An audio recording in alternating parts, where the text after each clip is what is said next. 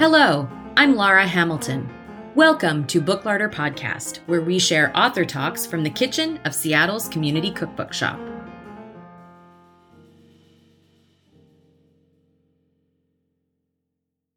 Today, we're talking about the breadth and depth of cooking with vegetables with Chef Bryant Terry and his latest book, Vegetable Kingdom. I first met Bryant a few years ago when he was in town promoting his previous book, Afro Vegan, and I have to say, it's the only time I've ever walked away from a conversation with someone thinking I just met someone who could win a MacArthur Genius Award. And I'm really not kidding when I say that.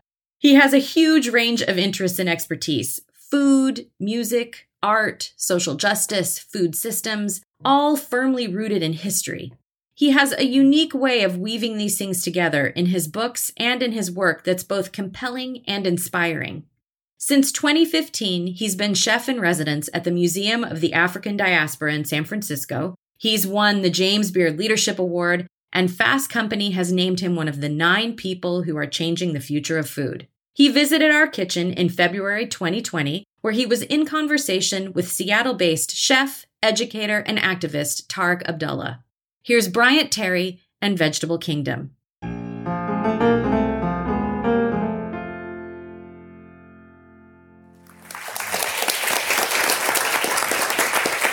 How's everybody doing?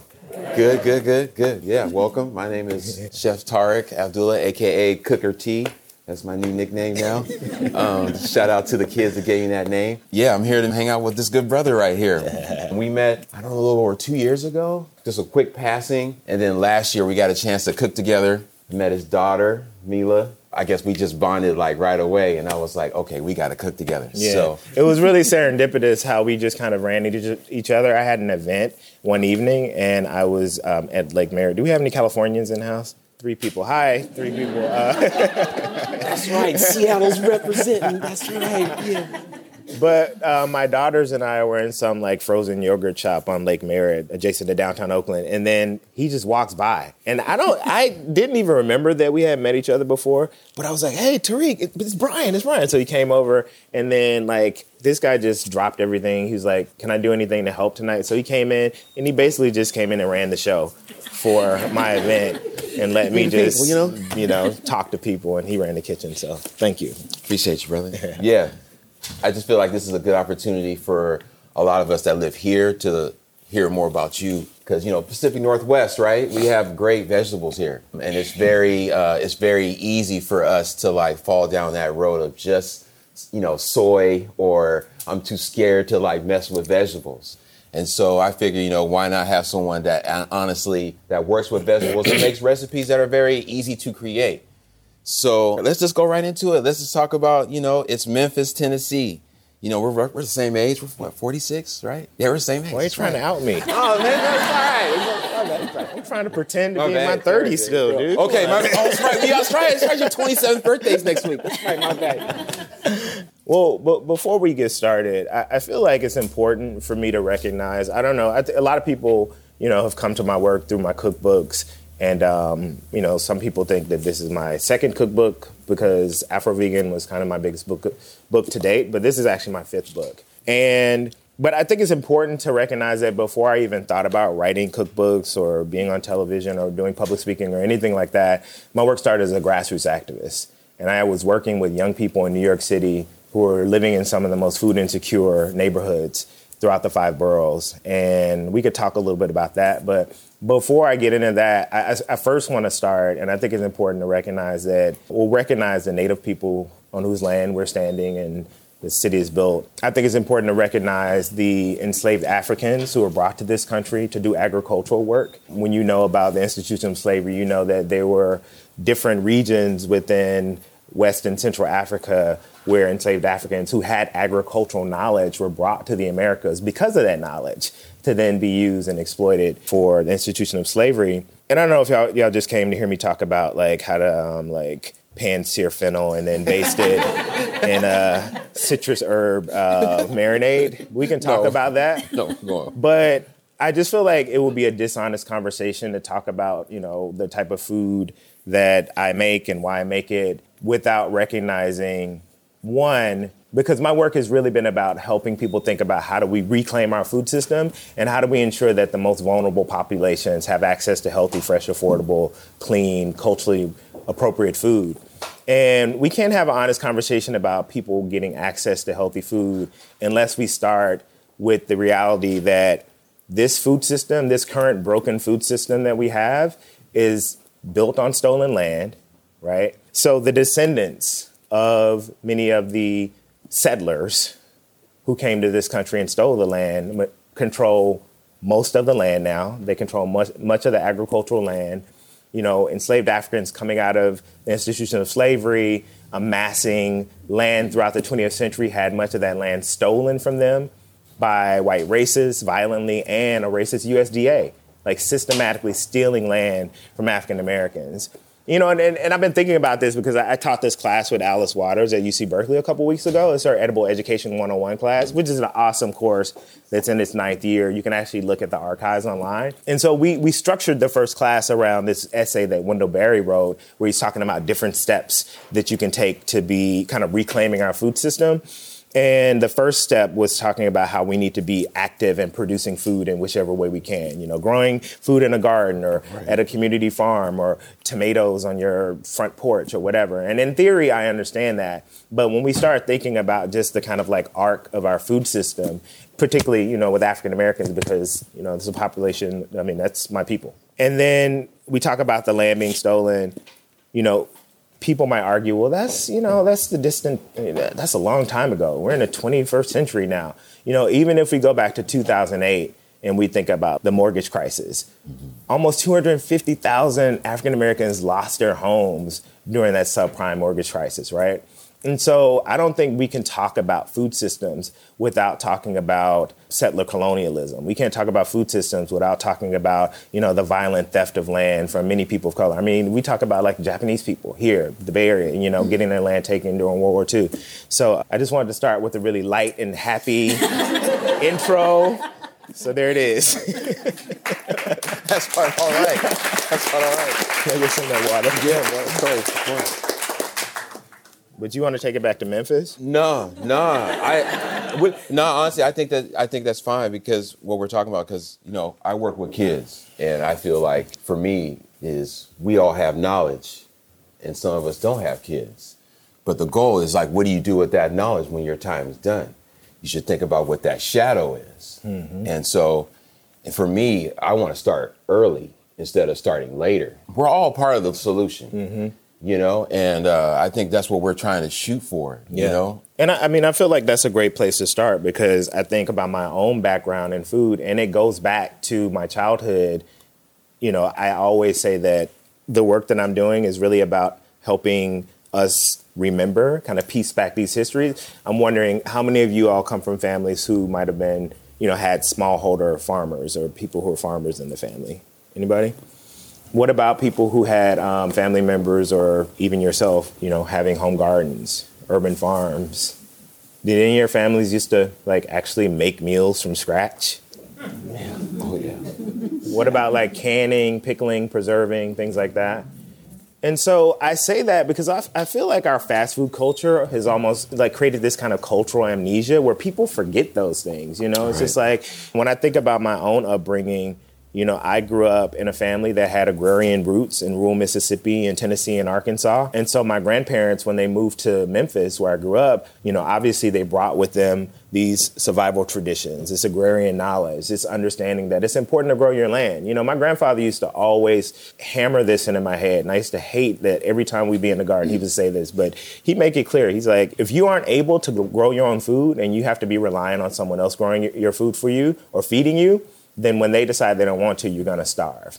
And that was just like its constant refrain. And so I would say my grandfather, Andrew Johnson Terry, and my grandmother, my paternal grandfather, and my maternal grandmother, Margie Bryant, were the two biggest influences on me in terms of like my approach to cooking and eating because I spent a lot of time in my grandfather's backyard garden and it was bigger than a garden, it was an urban farm because every bit of available space was being used to grow food. I mean, like he didn't leave anything open. And I'm not to romanticize it. I hate it. I, I hated it. I really did. It was uh, he was exploiting my labor and the, the rest of the grandkids.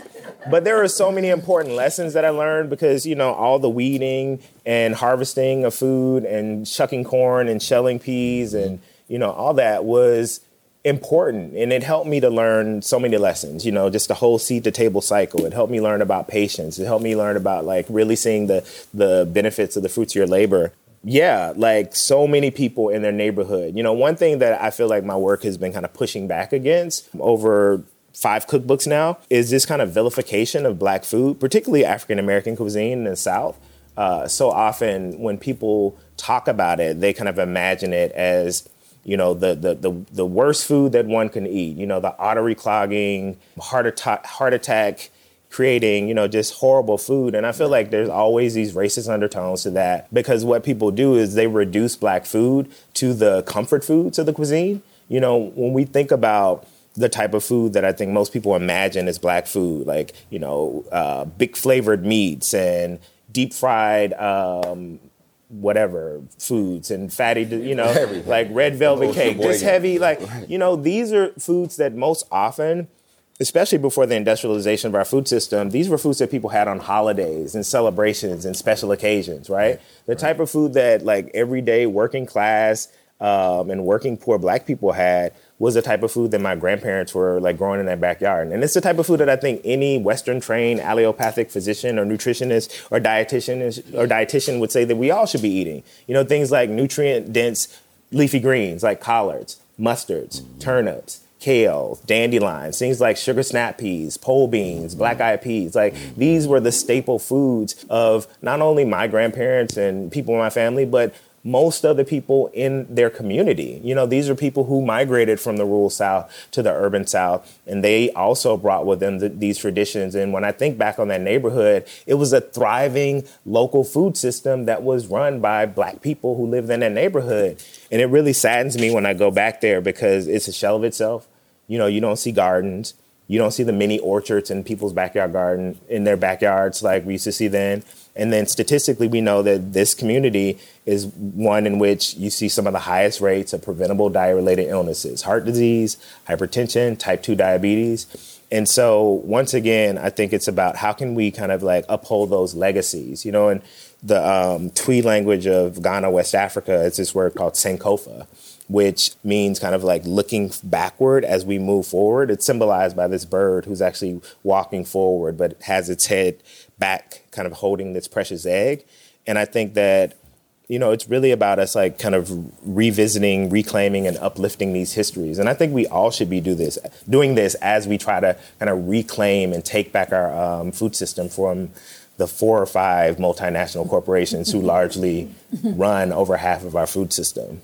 And that's why we think it's, it's why it's also important to realize too. It's like it's one thing that folks like us and many other folks that are in this room right now that do this work that we're doing it's really important that everyone here in this room take the time and do the work because we can only do so much, you know, and I, you know, collectively, that's why ants work well, you know, they work collectively. And when we work collectively, we, we all want to extend our lineage. So let's work collectively and, and figure out that by creating food systems that we know that can work for all of us, not just for a certain sect per se. I agree. I talk about the three C's of change because you know I talked about this in my dinner with um, Eduardo Jordan hey. in his restaurant Salare. Have you, have you, guys been to Eduardo Jordan's restaurants? If you haven't been, like, run. Don't walk over there. but he did this really brilliant dinner, um, inspired by my recipes last night. And there were 80 people who came, and we had a good time. But I talked a little bit about the way in which I think, you know, capitalism, it, it, encourages to always think about like individual change. You know, I'm going to do it for, I'm going to change for myself or for my family. And I do think we need to think more collectively about how can we create positive change for everyone. You know, it's exciting to me having done this work for two decades to see people who are so excited about and being and invested in kind of being a part of a more healthier and sustainable food system. You know, I think people are going to farmers markets and people are joining CSAs and people are starting gardens and buying, you know, fair trade and organic and local.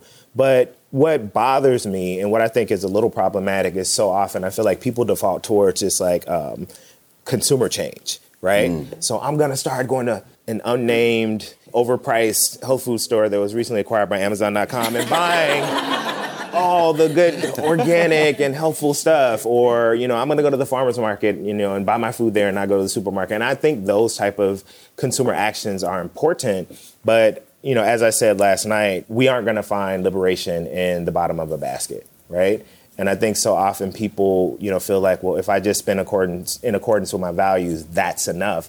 And I think it's important to spend in accordance with our values. You know, I talked about how like, you know, typically when you go to a farmer's market or if you join a farm or if you're somehow buying directly from the farm, like they're getting up to 90 cents on every dollar you spend, right? Mm-hmm. Whereas if you go to like some market, that isn't paying them fairly, sometimes it's the inverse. They may get 10 cents on every dollar you spend because so much of the money is going towards these external costs like shipping and marketing. And so, yeah, we do need to spend in accordance with our values. But I, I, I talk about the three C's. The first C is consumer change. Great. Yes, let's do that. But then the second one is community change.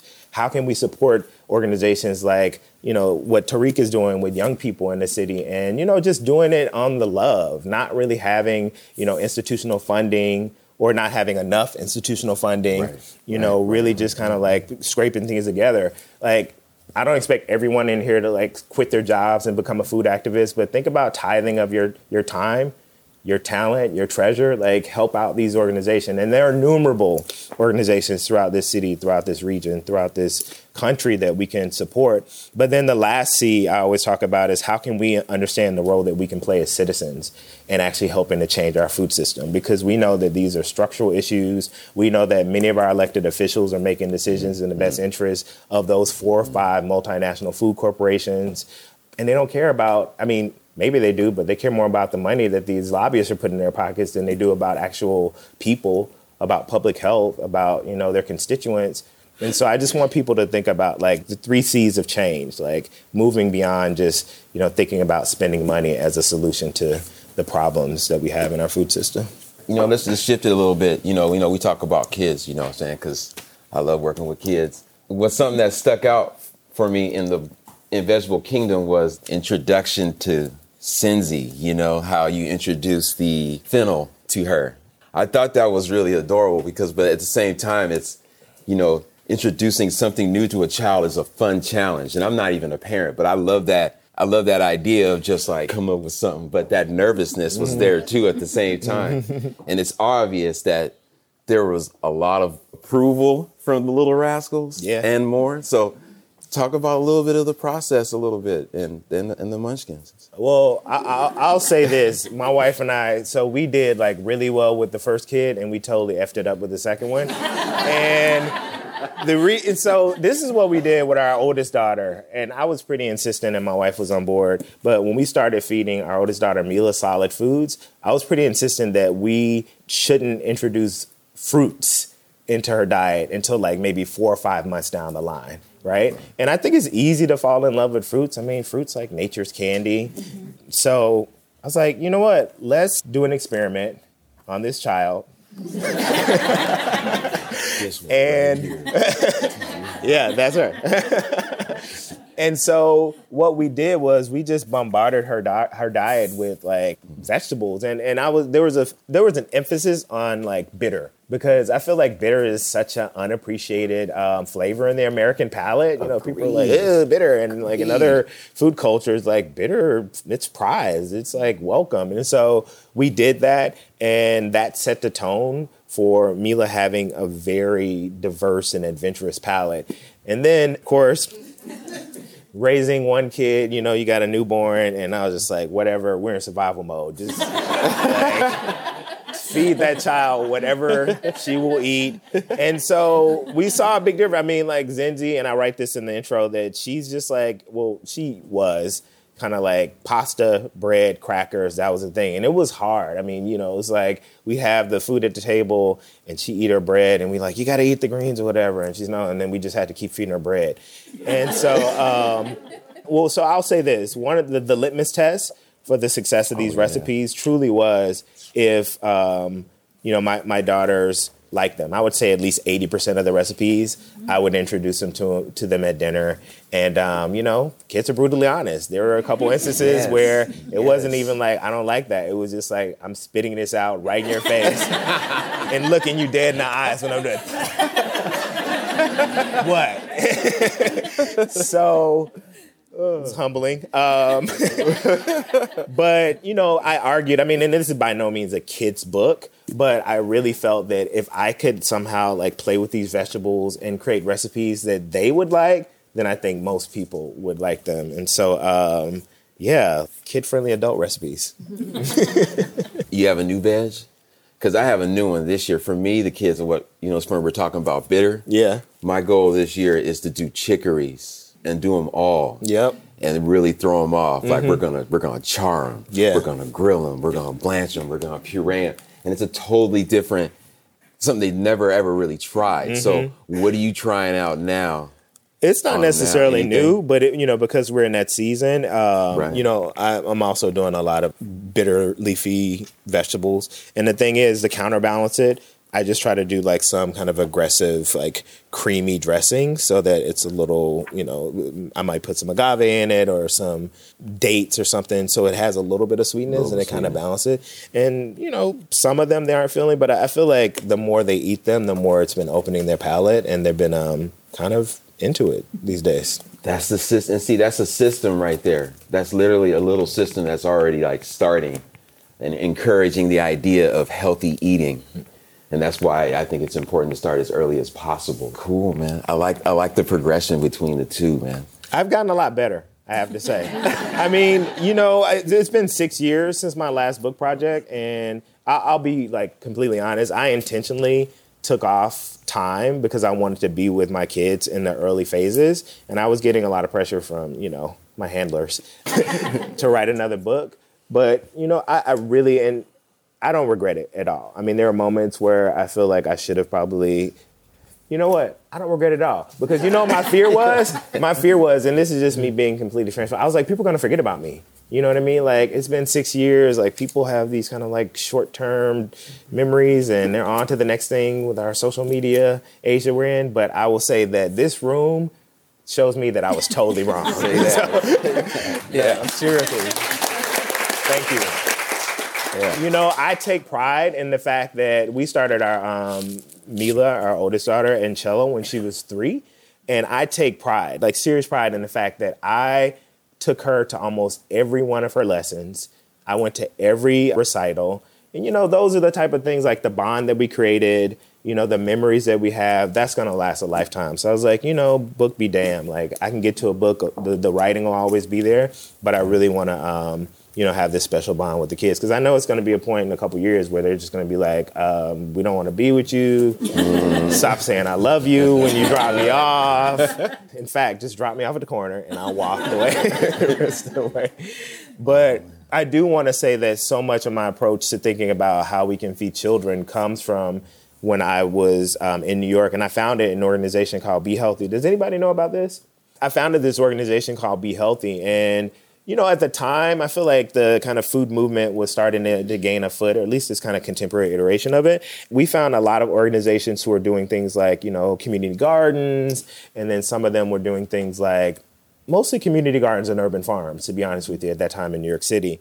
And what I wanted to do was bring more of a kind of a more radical lens to which we understand food systems. You know, not to in any way take away from the importance of greening our cities and reclaiming, you know, unused spaces and like, you know, bombing the city with greens. I think that's important. But I also wanted these young people that we were working with to understand why they had such horrible food at school. Mm-hmm. Why is it that in their communities, as one of my friends said, you could probably find a, a, a gun quicker than you could find an organic apple. Why is it that so many of them were dealing with hunger issues? Because it was one thing to talk about food access, but we had a number of people, young people in our program, who didn't know where their next meal was going to come from, and that was scary for me. I had to learn a lot of lessons around this reality of just because you know we look alike. Mm-hmm I didn't know their reality. You know, I come I come from a privileged family and I was working with kids who were like at the margins. And so the biggest lessons I learned at that time is that people like me who have access, who have, you know, resources, who have an education, it's my job to help build power within those young people. I think the whole thing part. about like food justice that people need to understand. Unlike if we're talking about, you know, food insecurity in the way that like NGOs or governmental organizations might talk about it, like food justice, like food justice activists are responding to this reality that in many communities i mean you could like get technical with it and look at how like the census tract might like label a community low income and there's not a mid-service supermarket within a mile. But like let's just keep it simple. Like communities that don't have access to healthy fresh affordable and culturally appropriate food. And so the thing about food justice is that it moves beyond advocacy and direct service and it calls for organized responses to food insecurity or food injustice by those who are most impacted by food insecurity, meaning that the people who are living in communities should be the ones who are owning and driving the change. And so that's the challenge. You know, how it can is. we build power? How can we shift resources? I think we have to get beyond this kind of paternalistic model where you have philanthropic organizations or, you know, NGOs who come in and, are, you know, telling people how they should make change or there's so many strings attached to the grants that they might get. And I think people know that they're having problems. They know creative solutions. They just need resources. And I saw that in the young people. They were so brilliant and so creative and we just wanted to give them the power to actually like figure out ways to actually bring their um, ideas to life. Good food should be a right and not a privilege. I think that was your quote, right? It's a human right. It's a human right. Yeah, it is. And not just with children. You know, right. every. I mean, we're talking. You know, we live in a food system where 800 million because I, I, I, do encourage people to think beyond like what's happening in the united states well first of all i, I want to say this i think people are probably familiar with this term food deserts right? People have heard of food deserts. So the kind of communities that I described, where you have very little access to healthy, fresh, affordable food, people have over the past couple decades, that's been like the term that has been in parlance. But the new term in, in the lexicon of food justice activism that a lot of people are using is food apartheid, right? And so people are largely rejecting food deserts because it doesn't, it, it, it almost naturalizes the problem and when we talk about this problem, it's historic, it's structural, and and I think food apartheid gets at that in a better way. But I just want us to think beyond even like what's happening in the United States. You know, globally, there are um, over 800 million people who are chronically malnourished. You know, dealing with chronic hunger issues, I should say, meaning that for like a year or more, people are hungry. We know that 80% of those who are dealing with food insecurity globally most of the people who are dealing with food insecurity are actually farm workers, people who are working in the food system. Like these are people who can't even feed their families and feed themselves. And so I, I just wanted to say that because I think it's important to be like focused on what's happening lo- locally, but also thinking about what's happening globally and how we might be complicit in actually upholding these systems. Because there are many of the the, the handful of multinational corporations that are you know, behind our broken food system. A lot of them are headquartered right here in the United States. I don't even know why I went on that. That's all right, but that, that that just sounds like a, you know, that's just a that's a, that's a memory we don't really want to see anymore. You know, I think it's it's uh it's important to realize that food. There's a reason why food has a price because there's work involved. There's plenty work involved. Look at the fact of like how you spend your money on your food where you get your food from, and spend accordingly. Americans don't like spending money on food. Man, like, I mean, Americans spend like less than 10% of their income is actually on food. Hmm. That's a problem. That's crazy. Yeah. I got a good one for you. I got a good one for you right now. What's what up? came first, the sound or the taste? Om. Right? Om. That's the hmm. primal sound. I mean, according to some, you know, Eastern philosophers. But anyway, that's for you. Really. I don't know if what that's a riddle that you. No, what, no. What was it? What, you know, you're, you know, you're six years old. You're seven years old. What came first? Was it the first? Was it the the first note of music? Was it that record, or was it was it that first bite of food? What what what what really resonates with you first? That comes to mind. I think one of my first food memories, or at least when I'm ruminating on food, th- one of the things that comes up is eating pickled watermelon rind. I remember my grandmother opened up one of the jars in her pantry and gave me pickled watermelon rind. Have people had pickled watermelon rind? Do not throw away your rinds when you eat watermelon. Seriously, all you need to do is get a Y-shaped peeler and then peel off the green part, you know, you can cut it up in whatever slices and make you kind of a, a sweet marinade and just like let it sit. And I mean, you can, you know, process it and put it up in a pantry or you can just make a quick pickle and put it in the refrigerator and it is so good. Like, in fact, um, Food and Wine, we were, we were in conversation about me contributing recipes to this um, August issue. And I had this idea. I don't know if you guys like, have you had shaved ice, like the Hawaiian, you know, so y'all know about shaved ice. So I was like, I want to do a southern shaved ice. So it's going to be like a watermelon granita. And then I wanted to add some fresh um, fruit and then pickle watermelon rind and then like some sweet creamy stuff on top of it. But they were like, darn it, we already have a mango granita next. So I couldn't do it. I couldn't do it. Oh, I want to say something real quick. I know you had to put your phones away, but I do want to ask people take them out for a second, please. If you have an Instagram account, I'd like you to go to my Instagram and follow me. And my handle is Bryant, B R Y A N T T E R R Y, Bryant Terry. If you don't have Instagram, you're still in the Stone Ages. You can go to Twitter and add it on there. If you're in the future, you can add me on TikTok.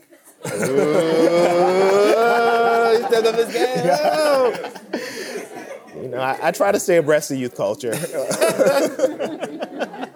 but let's talk about this. I want to, you know, we can we can move we food politics. Let's talk about just food, central pleasures of food, eating, yes, getting yes. food, yeah, all that stuff. Yeah, my uh, my chef handle is uh, Tarik period Abdullah on Instagram as well. Um, we're getting ready to start our new season. Um, got a lot lined up coming up in about a month and a half. So. I got to take my cues from this guy. He's like the master brander. Not only does he have like the branded Colors. sweatshirts, that's easy. But when I saw his feed the people leather jacket, I was like, oh, I'm slipping. I got to catch up with this guy. oh man. How do people feel about me reading an excerpt from the introduction? Yes. Yes. That'd be cool. That. Okay. Do that. Do that.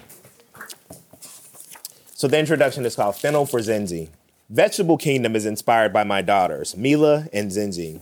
They have blessed this book like my ancestors blessed meals by humbling me to that which is greater than myself. When Mila pulls a gloriously resonant hum out of her cello, and when Zenzi dances in energetic spins and wild flourishes, they are turning the love and effort I pour into them into a vitality and power that they will carry far beyond what I could ever know. I wrote this book to make a diversity of foods of the plant kingdom irresistible to them, to inspire their curiosity, and to show them the pleasures of a lifelong adventure with good, nourishing food. That mission drives this book. Vegetable Kingdom reflects the essence of how my wife, Jidan, and I root and raise our children. Mila and Zenzi have been rooted in the garden with farm fresh ingredients and raised on a diversity of dishes springing from the deep well of Black and Asian foodways. We help shape their multicultural identity organically by creating and consuming Afro Asian food and the spectrum of flavors they engage, often in the same meal. While I emphasize ingredients, cooking techniques, and classic dishes of the African diaspora, Jidan does the same with Asian food Chinese, Japanese, Vietnamese, so, this book features a number of ingredients and flavors from East and Southeast Asia, Sub Saharan Africa, the Caribbean, and the American South. With such an expanse of cultural ground to cover, it is serendipitous that it was the Mediterranean, a region at the, at the crossroads of Africa, Asia, and Europe, and one of its hardiest vegetables, fennel, that acted as the catalyst for unifying the dynamic spirit and energy that permeates this book. A few years ago, I was at the farmer's market checking out the late summer, early fall bounty, flavorful seascape strawberries, fresh cranberry shelling beans, vibrant red burgundy okra, and plump pomegranates, to name a few. That morning, fennel was all over the place. The bulbs glowed bright white, the stalks and fronds were moist and fresh, and their anise like aroma was strong. One stand offered s- samples of crunchy sweet slices with fresh lemon juice squeezed over them. I had never really bought fennel unless a recipe required it, but that day, the fennel was calling me. Your boy bought four bunches on the strength of that smorgasbord for the senses. Driving home, I decided I would use every part of the fennel. I envisioned the feathery fronds as a garnish, flashing back to Instagram posts by some of my favorite chefs like JJ Johnson, Rob McDaniel, and Jeremy Fox, creatively balancing color and making dishes pop by arranging fresh herbs, microgreens, and citrus zest on top of them. I figured I would put the fennel stems into the freezer along with other vegetable scraps reserved for stocks, but I had no idea how I would cook the bulb that day, even though it's the only part I really used in the past. Regardless of how I prepared the fennel, I was a little nervous that Zenzi, my five year old, would not be into it. Mila, my eight year old, has always had an adventurous palate. She loves to try different cuisines and takes pride in eating unfamiliar dishes. Zenzi, on the other hand, would be happy if she had pasta, bread, and crackers at every meal. my other goal was to create a dish through the lens of the African diaspora. Inspired by visual artists Romare Bearden, Jean Michel Basquiat, Deborah Roberts, and Derek Adams, as well as some of my favorite hip hop producers like Prince Paul, The Bomb Squad, DJ Premier, RZA, Organized Noise, and Madlib. We got any hip hop heads in the house? Okay. Hey. All right. that was for you. Uh, I've approached recipe development as a collagist, curating, cutting, pasting, and remixing staple ingredients, cooking techniques, and traditional black dishes popular throughout the world to make my own signature recipes. But this approach is bigger than creating cookbooks. Many people build altars, visit grave sites, and reminisce with photos to engage with loved ones who have passed. For me, recipe creation is a praxis where I honor and bring to life the teachings, traditional knowledge, and hospitality of my blood and spiritual ancestors by making food. While it may not be obvious, most recipes that I develop stand on the shoulders of relatives, mentors, historical heroes and heroines, and those who inhabit the land on which I live and work. Educating my girls about and introducing them to the foods and flavors of the African diaspora allows me to teach history and share memories with them.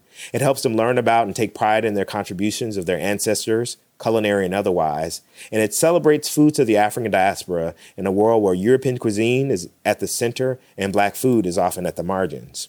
So, how did I blackify fennel?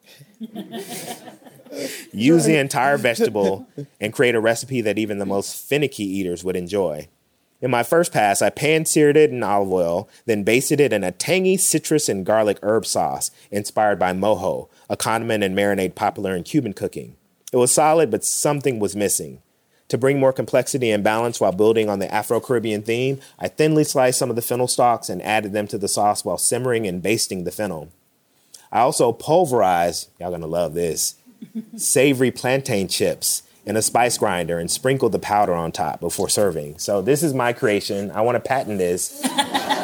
plantain powder, right? That's a smooth. You can get you some green plantains, the savory ones, not the yellow ones that are almost kind of like browning, but the green ones. Fry those up. You can pulverize them in a mortar with a pestle, or you can spin them in a um, grind them in a spice grinder, or you could just go buy a bag of savory plantain chips and then do that. and being the spice guy, I'll get okay, a little bit of Ras Al Hanout, grind it up, mix that right on there, great on top of you know French toast. Boom, I got you. Yeah, right there with you.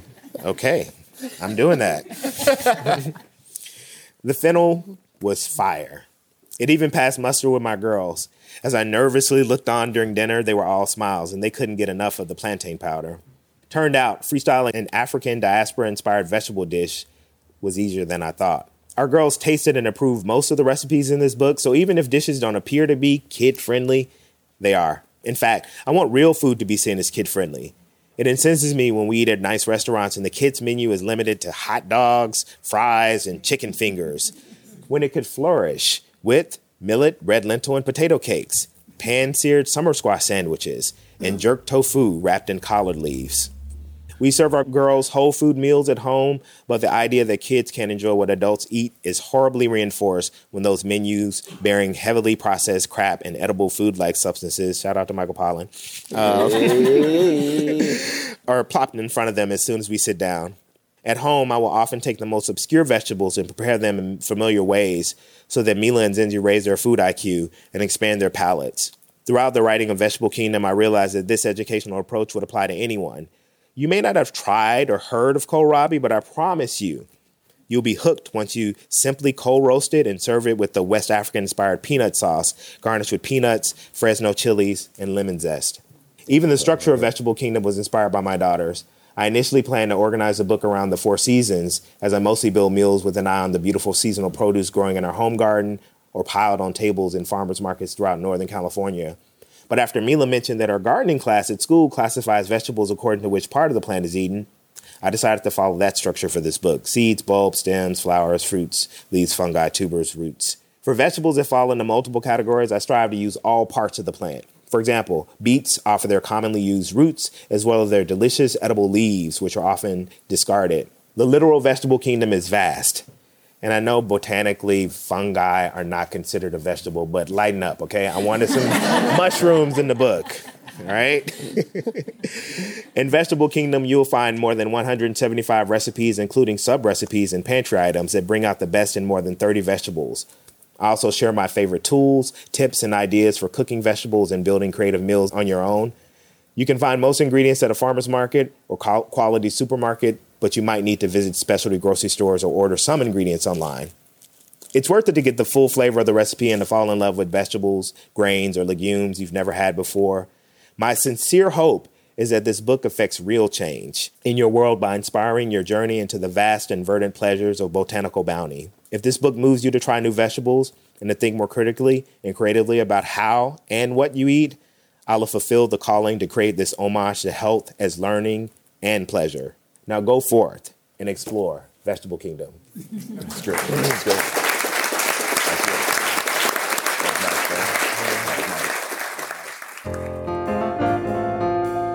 Many thanks to Bryant Terry for visiting us in Seattle and to Tarik Abdullah for leading the discussion.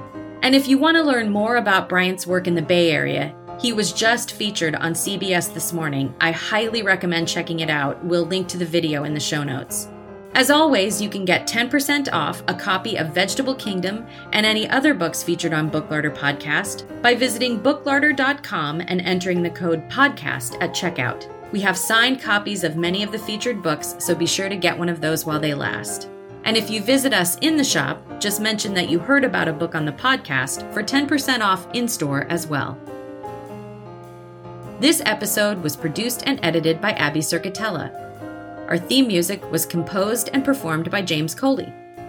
Subscribe wherever you get your podcasts, and if you like what you heard here, leave us a rating and review to help others find us.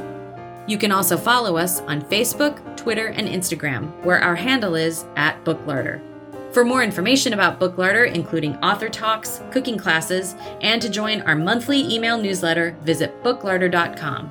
And if you find yourself in Seattle, visit us in person at 4252 Fremont Avenue North. I'm Laura Hamilton. Thank you for listening, and we'll see you next time.